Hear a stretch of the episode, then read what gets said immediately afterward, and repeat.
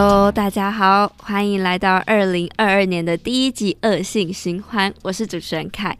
大家跨年有没有努力喝、用力玩呢？跨年这件事情呢，是全世界不管哪一个国家、哪一个民族都会一起庆祝的。不过要说到谁在这个时候玩得最疯、喝得最凶，那肯定就是俄国人了。俄罗斯从苏联时期就把迎接新年看得相当重要，长期下来，自然而然就有了自己的一套传统。俄罗斯有一句话说 "Как встретишь Новый год, так и проведёшь"， 意思是你是怎么迎接新年的，那一年你就会怎么过。当然咯，大家都希望新的一年有好的开始嘛，那自然就要庆祝的隆重一点，盛大一点。我们今天就来讲讲俄国人迎接新年呢，到底是怎么一回事。首先要好过年，前置作业就一定要先做好。12月你就会观察到莫斯科啊、圣彼得堡这些大城市的市中心陆陆续续就会挂上装饰的灯，红场旁边的百货公司 TSUM 整间呢也会变成一个很大的闪亮亮礼物，东宫前面的广场还会竖起一棵超大的圣诞树，满满的新年氛围，还有各种的圣诞市集。这个时候的俄罗斯真的很漂亮。不过也由于东正教的圣诞节是在新年过后，所以基本上大家都不太会庆祝12月25日的传统西方圣诞节，一般的公司都不会在这个时候开始放假，你也不太会听到大家祝福彼此 Merry Christmas， 只会称这个时间为新年前夕而已。那31号之前要做的唯一准备就是装饰好家里的圣诞树，俄文叫 Yoka， 也要记得买好新年礼物送给家人还有朋友。当然所有的重头戏都还是留到了12月31号这一天，大家一年的最后一天才会开始真正的放假，不是回老家跨年，不然就是呼朋引伴好好的吃一顿饭。俄罗斯的新年餐桌有自己的一个名字，叫做 Novогодний stol， 基本上是俄罗斯人一年之中吃的最丰盛、喝的最凶的时候。传统上大家都相信，新年餐桌只要越丰盛，那么接下来的一年也就会越顺遂。在这其中，有几道不可或缺的菜色是家家户户都要准备的。第一个是 салат оливье，中文的直译是奥利维耶沙拉，但是在俄罗斯之外的国家都会直接叫这道菜俄国沙拉，由马铃薯、豌豆、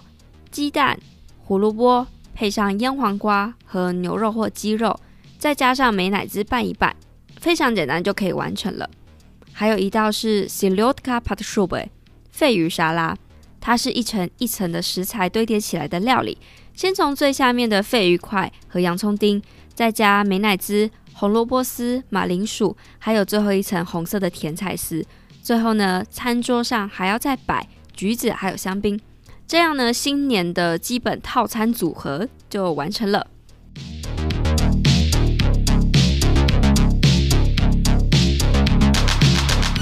这顿晚餐大家可以慢慢的吃，毕竟是要一路吃到午夜过后的。差不多11点左右开始，大家会交换礼物，喝香槟，为过去一年的辛劳干杯致敬。午夜前5到10分钟左右，大家就会打开电视的新闻频道，等待总统普丁的新年演讲 Новогоднее обращение。 在演讲里面，普丁会先恭喜大家度过一个艰辛的一年，然后大致回顾俄罗斯在过去一年的成就，最后祝福大家平安、健康、快乐。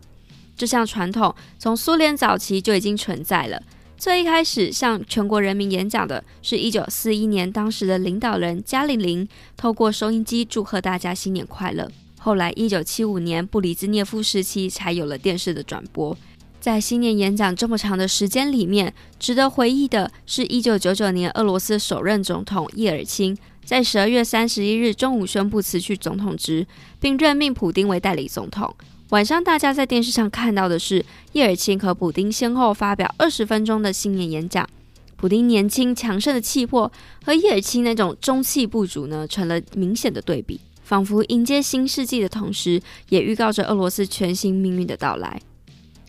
总统的新年演讲结束之后，就会刚好是午夜12点整，电视上特写着克里姆林宫的时钟还有钟声，宣布新的一年正式开始。之后俄罗斯人喜欢到大街上走走，看看烟火或是点仙女棒庆祝，通常市中心的广场上就会有一些表演。1月1号午夜之后，大家是不会睡觉的，依照传统呢，你也不能睡觉，否则接下来的一年就会枯燥又乏味。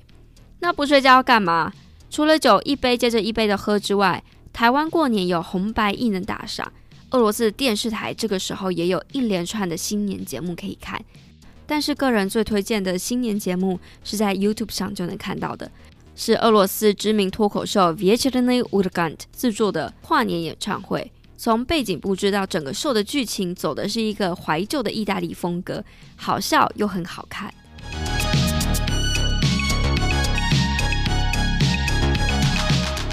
还有一个不能错过的仪式是看苏联电影《命运的捉弄》。电影里的故事发生在1970年代苏联建造的赫鲁雪夫楼里面，因为每一栋大楼看起来一样，不同的城市还会有一样的街道地址，所以在12月31号这天，喝得酩酊大醉的男主角 Shenia 被朋友冲康误打误撞的送上了飞机，从莫斯科飞到了彼得堡。那因为所有的街景都看起来一样嘛，刚好彼得堡又有跟 Shenia 家一模一样的地址，所以下飞机的他也不觉得有意，打开了他自以为是莫斯科家门，倒头就睡了。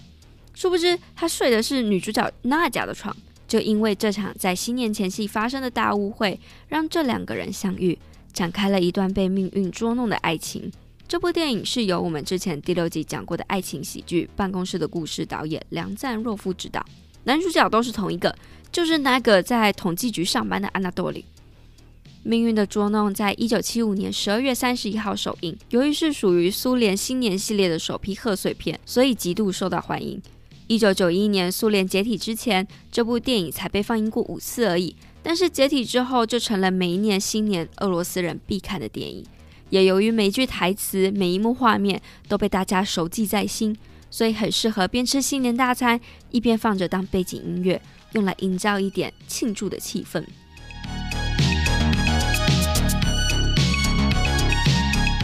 既然俄罗斯连假通常都放到9号，那过完年之后大家都在干嘛？很简单，就是喝，一直喝，跟家人喝完呢，再跟朋友一起喝。1月7号庆祝完东正教的圣诞节之后，就开开心心的准备开工，好好的再来打拼一年。不知道这样听下来，你比较喜欢无时无刻都半梦半醒的俄罗斯跨年，还是热热闹闹大团圆的台湾农历过年呢？这集就讲到这里。也别忘了追踪恶性循环的 IG， 每一集我都会放上更精彩的补充资料。那我们下一集见啦，拜拜。